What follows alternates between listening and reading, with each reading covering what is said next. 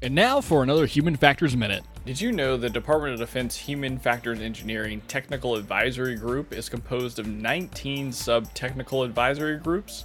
One of those is the Modeling and Simulation Subtag.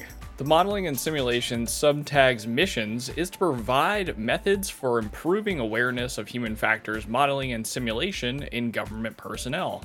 Modeling and simulation topics include validated information on individual, small and large group human performance behavior, methods for verification, validation, and accreditation of human models and simulations.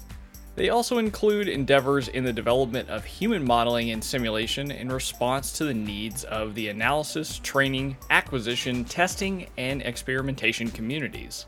The ultimate goal is to apply these findings from modeling and simulation topics to programs for constructive and virtual modeling and simulation. To find out more about the Department of Defense's Human Factors Engineering Technical Advisory Group and its sub technical advisory groups, visit the HFE TAG website. This has been another Human Factors Minute.